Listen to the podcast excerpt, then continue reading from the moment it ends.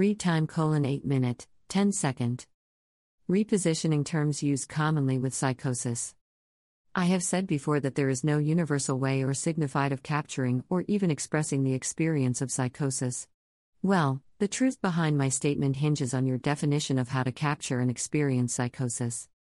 Therefore, to determine my original comment's validity, I will suggest a more critical and practice slash application based study of psychosis. The concept of signs has been around for a long time. Classic philosophers such as Plato and Aristotle studied these terms. The terms are now associated with semiotics. Derived from the Greek root seme, as in semiotics, an interpreter of signs, Saussure and American philosophers use the term through history, rhetoric, and communication. Saussure created the terms signifier and signified to break down what a sign was and broke from previous studies on language. He focused on the present. He studied communication and believed that interaction was the best pathway to learn these terms, not history and language development over time. The breakdown of basic semiotic interpretation during episodes of psychosis.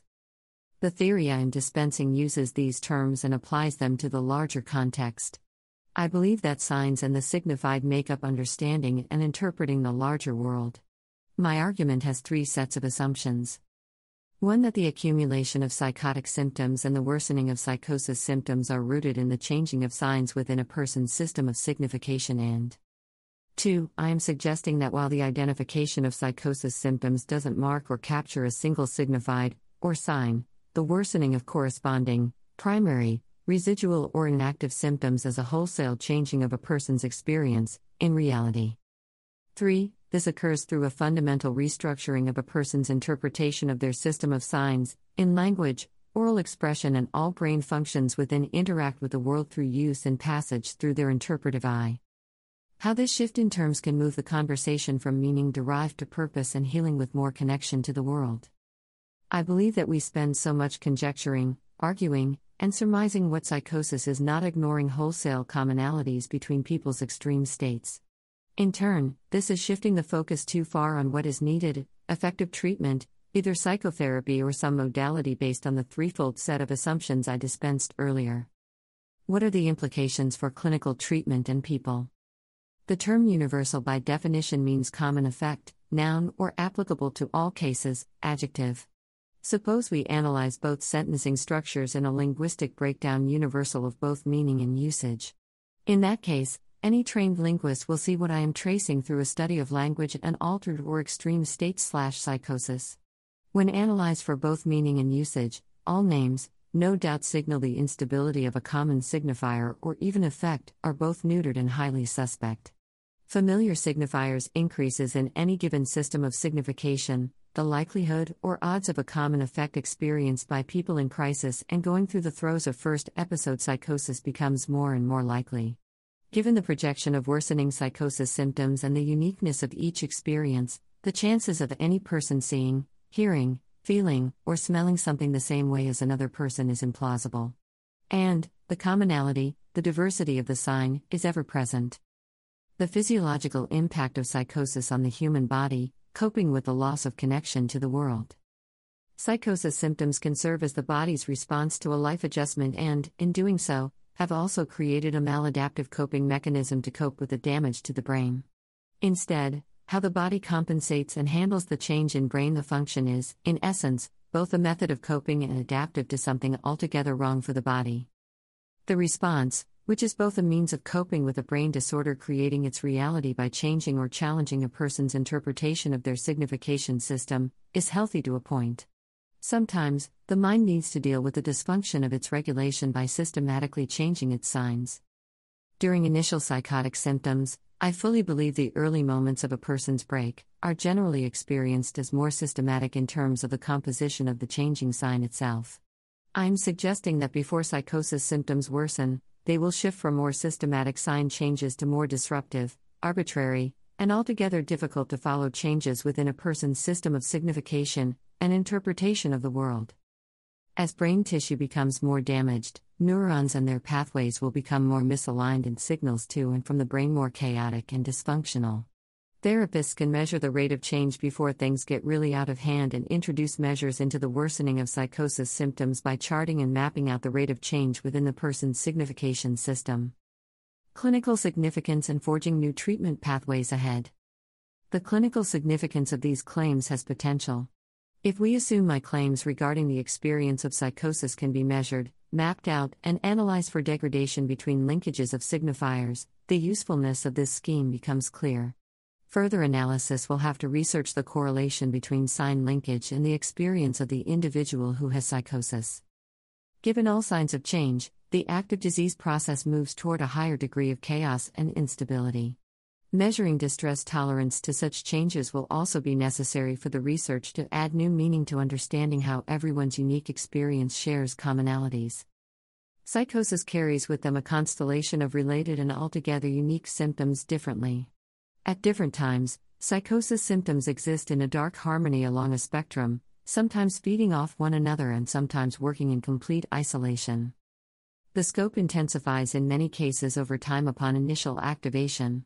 The range of psychosis symptoms delineates the impact of the sign on a person. Triggers, age, and developmental circumstances around the symptoms' activation and life circumstance matter, but on a case by case basis. The intensity of the related symptoms, their subsequent manifestation into behavior, and their possible impact on a person's mood are all individual. Almost every aspect of how someone experiences psychosis is individual to the person experiencing the disturbance. Therefore, the current provision of clinical treatment is far too broad for the disorder's individualistic impact. Too often is the otherworldly nature of psychosis as its first activating. There is a certain mystique to psychosis. Indeed, Psychosis does distort how we perceive reality and plays around with our level of attachment to the world. People in extreme situations, unusual situations, experiencing a new or reoccurring crisis, and bizarre situations complicate our existence. We know I and introduce new angles or worldviews to cope. These angles can sometimes be fascinating and are seemingly needed to pull ourselves out of a holding pattern. The symptoms' impact on the individual may seem welcome, timely, and needed to experience a necessary change. In my own experience, my psychosis symptoms activated when I needed to experience a change and adjustment in my life, how I interacted with the world, and how I understood it. A person's need to adjust or make a life change course correction increases the potential for psychosis symptoms. I suspect these symptoms are maladaptive bodily coping mechanisms. They paint the world in more palatable colors and perhaps even shift your perception enough to identify alternate and new solutions to existing problems that continue to persist because you haven't been able to step outside your perspective. Job loss or unemployment, relationship changes, and significant life circumstance adjustments are complicated to tolerate. Periods of adjustment can sometimes be the pathway to more meaningful, more complex issues if we let our problems go unresolved for long periods. The brain goes ahead and activates psychosis symptoms so the body can more easily tolerate the change without feeling or thinking about the problem as intensely and as painlessly as possible. There is a reason why homeless people who have psychosis become psychotic after losing their homes and need to adjust to life on the streets. People who go through significant life adjustments can take solace and comfort in the initial stages of psychosis. Danger, validating the need for a course correction during a break. Psychosis and how individuals are impacted by additional stressors, the symptoms worsen and become unmanageable. So, the gradual and welcome shift in perception will seem and feel welcome for a while, but if the same stressors continue to aggravate, agitate, worsen, or persist, expect the detachment to increase and a sharp departure from reality to be in your cards in the near distant future. For the person adjusting to life on the streets or going through a tremendous loss, Anything a person needs to do to cope with their reality will accommodate our minds during a crisis to make the change work. The mind doesn't work the way it should. In the case of psychosis activating, it may seem to work for some time. Ultimately, the symptoms are overwhelming and become so profound that life becomes too distant and unrecognizable to live without incident. I suggest that initially, some variance in our reality may seem appealing. Still, as the symptoms worsen and become more extreme, the interplay between our already stressed situations and our body's response to the stress is overwhelming, disturbing, and can be very scary to experience. There is no question that those of us prone to psychosis becoming active or reactive chronically understand this mystique about how our bodies experience this response to whatever we want to escape or sometimes forget because it's so traumatic or just worth forgetting.